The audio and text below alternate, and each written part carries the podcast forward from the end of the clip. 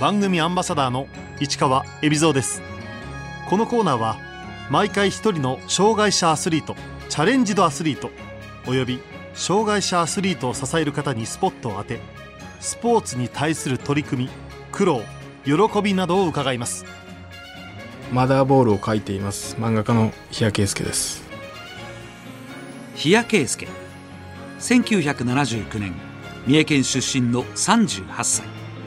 2006年デイズで漫画家デビュー。2013年から「週刊モーニング」に4年近く連載された「ギャングース」は綿密な取材と徹底的にこだわり抜いた画風で代表作となっている。今年からウェブ配信メディアコミックデイズで事故で車椅子生活になった女子高生がウィルチェアラグビーに目覚め男子選手に混じって戦う新連載「マーダーボール」をスタート。大きな反響を呼んでいる。漫画「マーダーボール」の主人公はある事故がきっかけで車椅子生活を送っている女子高生海野浅井彼女はある日特殊な車椅子を操る男白川とカビラに出会う。彼らに連れて行かれた体育館でアサリが見たものは障害者スポーツの中で唯一ぶつかり合いが許された競技ウィールチェアラグビーだった。たちまちその激しさに心奪われるアサリ。マーダーボールの企画が持ち上がった経緯について講談社の担当編集者岸本翔太はこう語る。マーダーボールっていう映画が同じタイトルで実はあってヤングマガジンの先輩で今は担当されてない方がそれをまあ見られてで、まあ、すごくまあ興味深いスポーツだな面白いなっていうところで誰か会う作家さんいないかなというふうに探しておられたところに日谷さんがいいんじゃないかっていうことでお声掛けさせてもらったっていうのが一番最初ですね日谷はこの話が来るまでウィルチェアラグビーのことを全く知らなかった前作の連載終わった時にちょっとお話ししましょうって言われてでお会いする時に「ウィルチェアラグビー車椅子ラグビーご存知ですか?」みたいな僕知らなかったんですけどとそれを題材にどうですかって言われたんですけど井上武彦さんのリアルになっちゃうんじゃないかって言ったんですけどしたら別にいいじゃんって言っててあそうかと思って。リアルとは人気漫画「スラムダンクの作者井上武彦が車椅子バスケットボールを題材に描いた漫画だ。ぶつかり合いが許されてるっていうのを聞かされてたんでそうかって思いました。ちょうど日本代表の合宿がやってたので見学行きました。音がすごくてぶつかる音がすごくてすごいでかい音。なんで銃声みたいな。それはちょっとびっくりしました。ラグ車が車椅子っていうよりなんかマシーンってすごいかっこよくてでそれをなんか乗りこなしてる感じがすごいかっこいいなって思いました。だがこの時点では日谷はまだ連載を本当に引き受けるか決めかねていた最初はこれ書けるかなと思いましたけどそのラグ車自体はあのアシスタントさんが書いてるんで、まあ、アシスタントさんが大変だなって思いましたえっ、とその見学の帰りに改めて「どうですか?」って言われて書けるかどうかわからないけどこれは挑戦だと思って前作の「ギャングース」は裏社会への綿密な取材も評判を呼んだが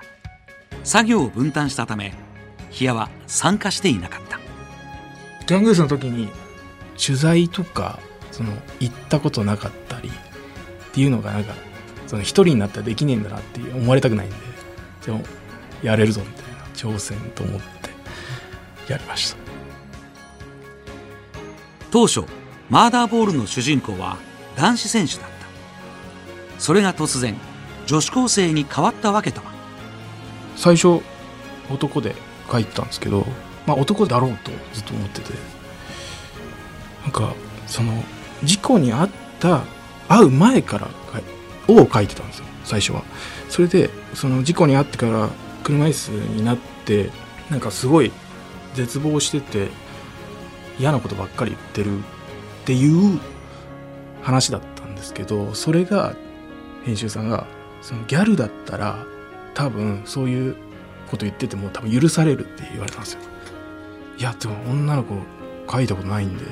いやその男を女にするだけでいいですって言ってはいって言いました。それでギャルといえば金髪かなと思ってあの金髪 JK になりました。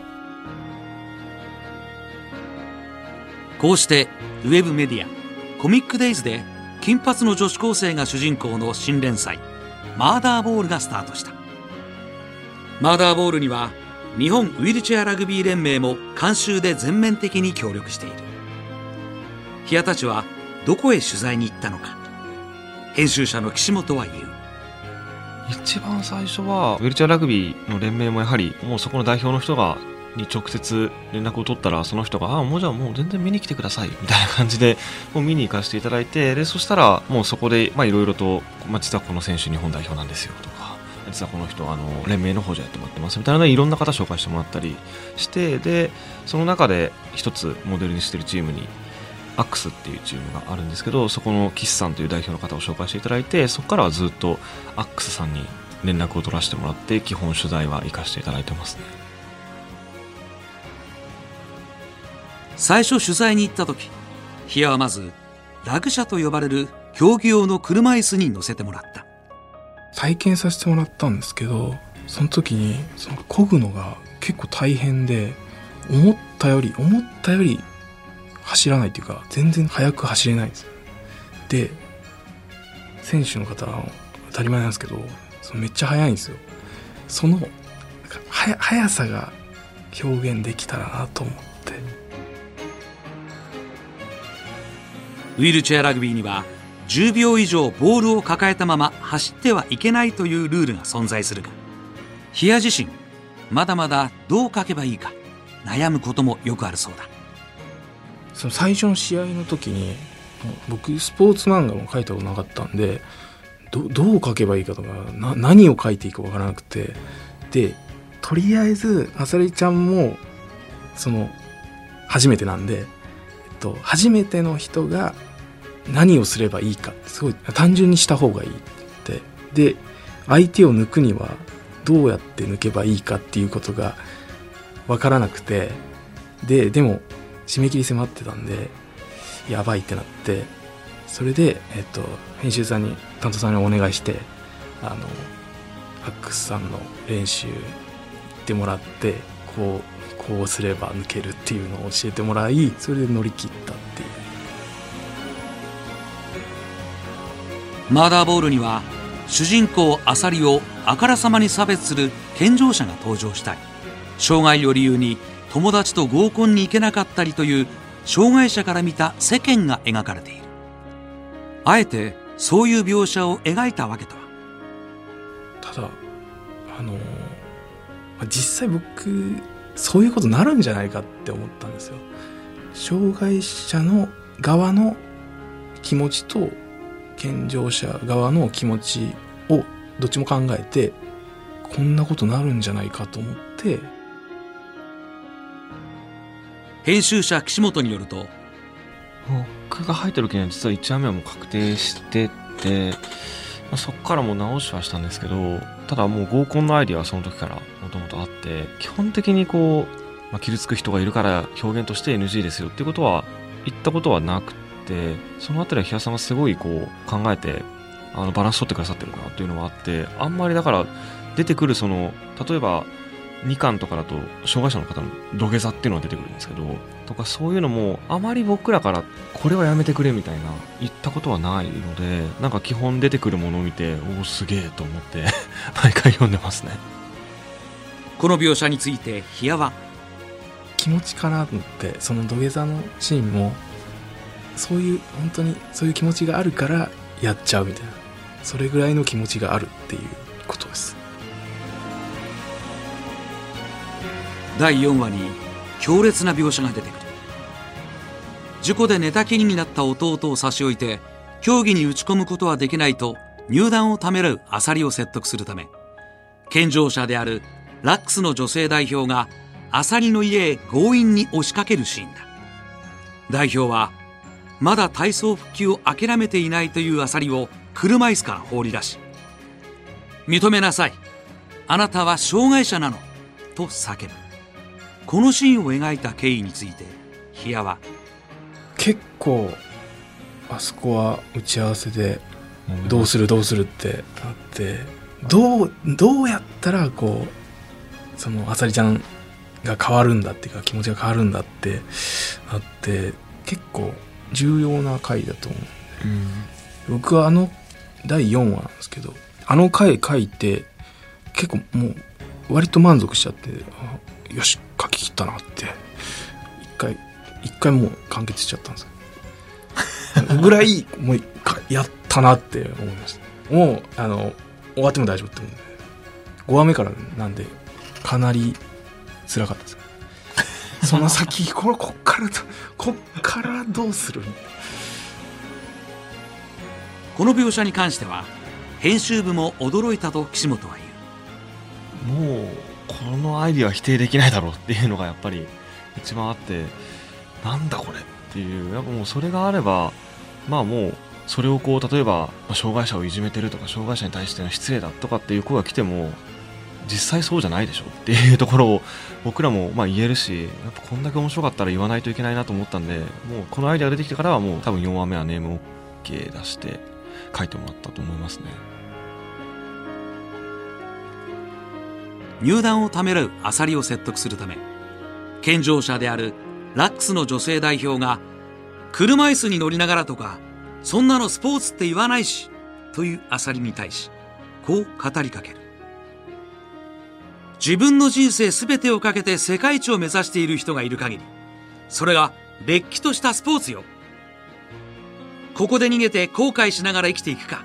ラグビーで世界一になってまた弟さんの希望になるかよ。このセリフを思いついた時部屋にはこの物語のゴールが見えたという。車椅子を使ってるのがスポーツって言えるのっていうあたりのことを考えてていやそれ世界一目指してる人がいる限りこれスポーツであるっていうのを思いついたんです。思いついたというか僕ずっとそれを思っててでそっからの流れでババババババってそこにその時浮かんで勢いで思いついたこのマーダーボールの物語はあさりちゃんの成長の物語だと思ってるのであさりちゃんが変われば終わりかなと。でも世界一までいけたらいいなっていうふうには思います。マーダーボール連載開始後選手からはどんな反応が？見学でお会いした時とかに怒ってないなっていうことだけは分かるっていう。読んでますっていうのが多いですね。あとやっぱ出してくださいも言われます選手の方選手のが方からは。ちょっと出られないの？みたいなあとカメラマンさんだったり。全全然その出てほしいっていう感じなんですけどなかなかそのタイミングというかどんな感じで出していいのかっていうのもあるし。編集者岸本は今後競技を支える裏方にもスポットを当てたいという。本当にいろんな方が関わっているのでまだちょっと出してないですけど僕が個人的に出してほしいなと思ってる専属のカメラマンさんとかあのおられてるんですけどもうずっとウィルチャーラグビーだけを撮っておられる。もう5年6年ぐらいかな。ずっと長く撮っておられる方がおられてとかやっぱそういう専属の方がいるっていうのはやっぱ知らなかったですしもちろんその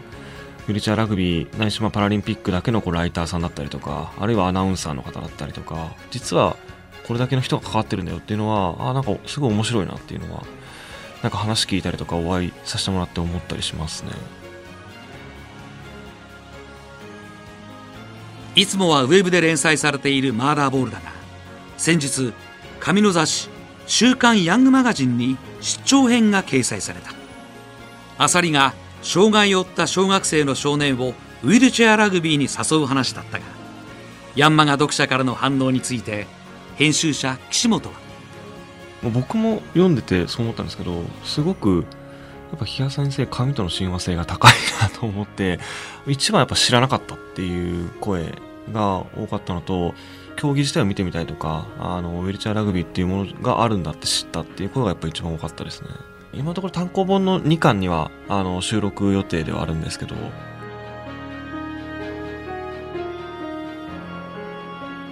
ヒアはウィルチェアラグビー以外のパラスポーツを見たことはあるのだろうか？リオパラリンピックの時にゴールボール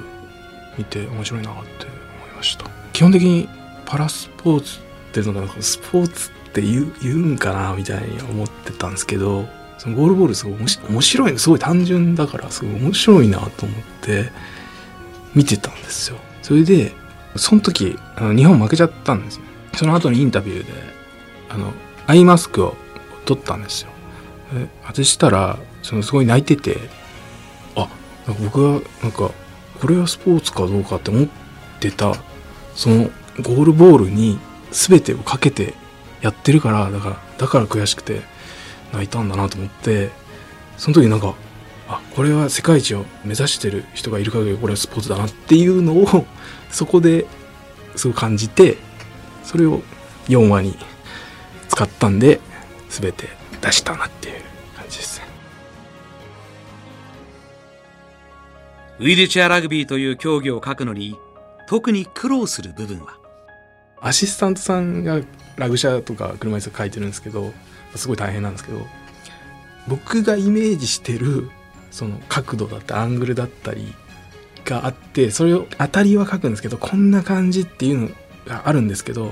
それがなかなか伝わらないっていう。いやこうじゃなくていやもっと下からだってみたいな何回もリテイクして時間だけが経っていくみたいな。僕が普通のアングルがあんまりこうスンスンって感じがあんまりそのしたくないのでもっと煽ってとかもっともっともっとパース急にしてとかっていうのが多分下手くそで伝わらないんだと思います。マーダーボールではルールや戦術などをさりげなくストーリーに織り込む形で説明している。わからない。あさりちゃんもわからないんだから読者はもっとわからないんでだから一緒に学んでいくみたいな感じだと書きやすいかなと思いそんな感じです。できるだけ分かりやすく単純にするようにしてます。ヒアはリオパラリンピック日本代表今井智明から受けたアドバイスがプラスになったという初めて見学行った時に今井選手にお会いしたんですけどあのローポインターの動きを結構注目してほしいって言っててそれ結構よく言われるんですけど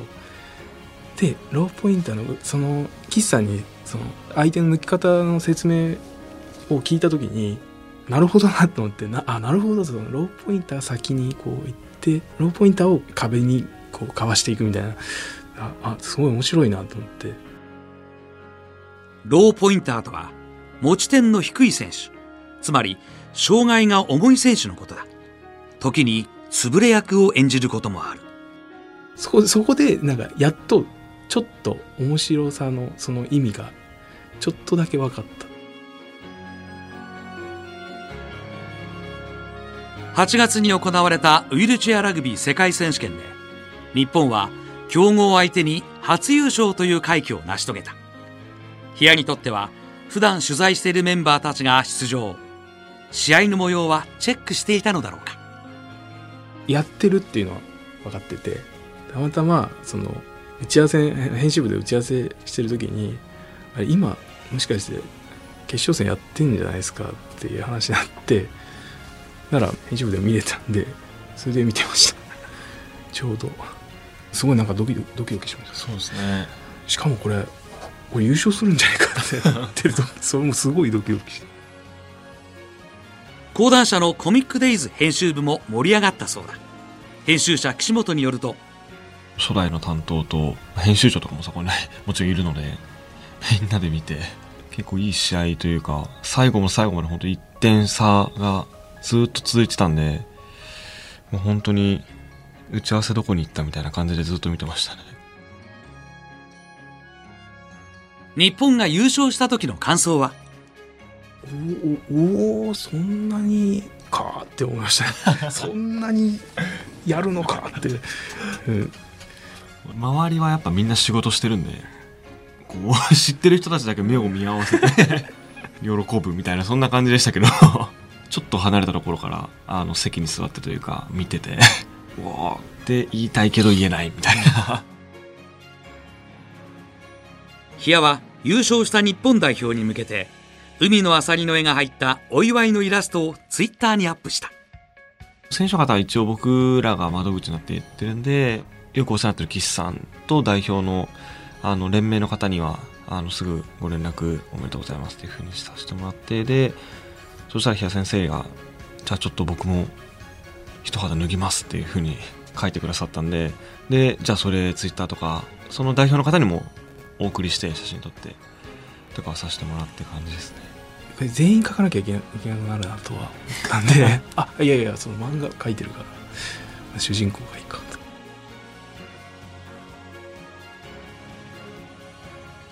今回の世界選手権には代表唯一の女子選手倉橋香衣も出場し優勝に貢献した元体操選手だった倉橋はアサリのモデルでもある。そこがすごい感動しましたね。あのやっぱり今回その優勝できたのって倉橋さんのそのプラス0.5点がすごく多分重要だったと思うんでそのローポインターでしかも女性で大きい海外の選手とかあの止めに行っててそれがなんかしかもそのローポインターであまりこう早く動けないっていうのがあるから余計になんかすげえ頑張ってるっていう感じでしてそれ感動しました。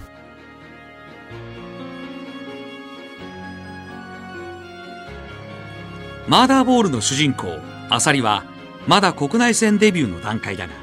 いずれは倉橋香衣のように国際試合に出場して海外勢と対戦することもあるのだろうか。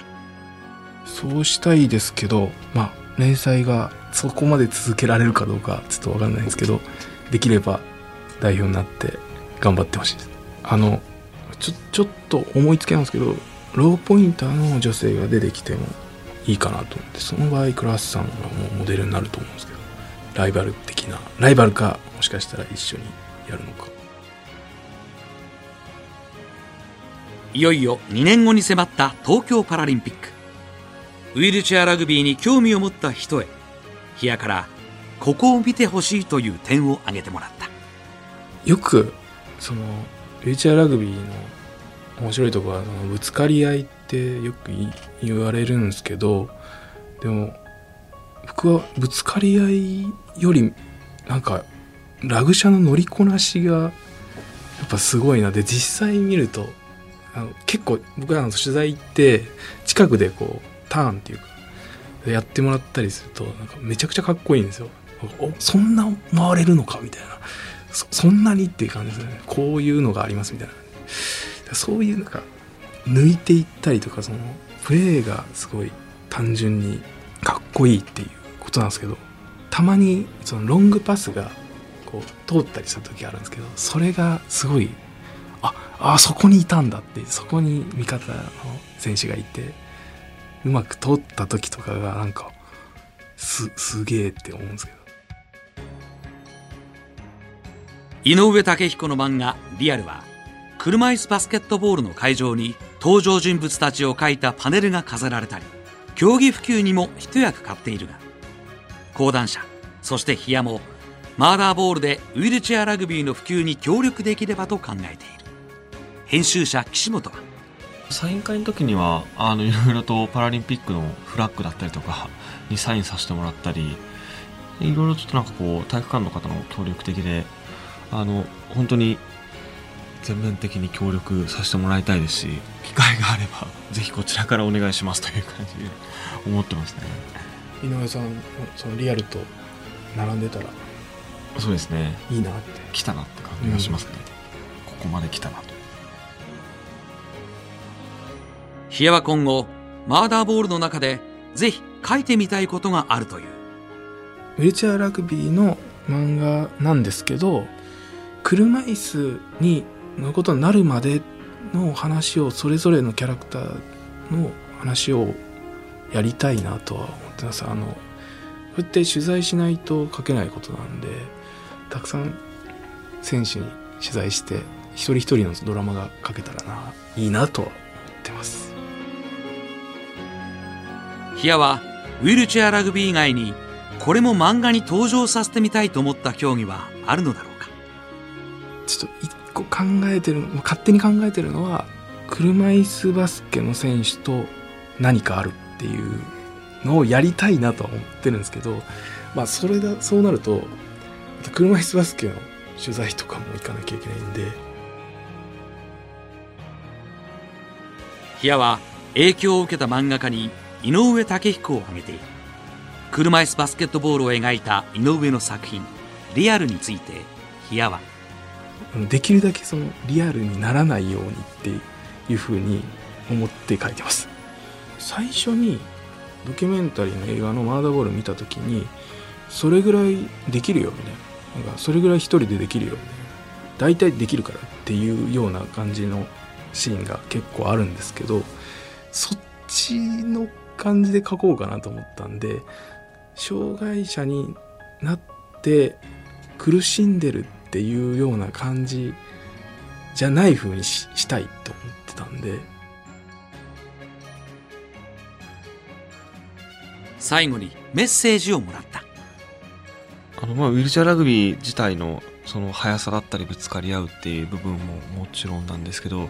やっぱりまあこのあさりちゃんっていうもともとは本当に障害を負って何もかも失ってしまった女の子っていうものが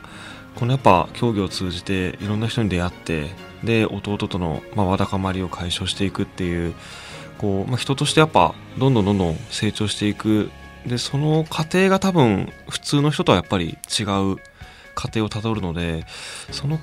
道中はすごく面白いなっていうのは僕も感じてますし、まあ、今後も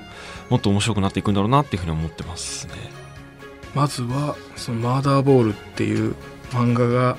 ありますよって一巻発売中ですということなんですけどこの漫画読んでこの漫画きっかけにウィルチャーラグビーを大会とか見に行ったり試合ってすごい面白いんで本当に試合実際見に行くとやっぱ本当面白いんでそれで大会見に行ったりとかそのボランティアスタッフに興味を持ったりとかスポンサーが増えたりとかしたらいいなと思っててなんでよろしくお願いします。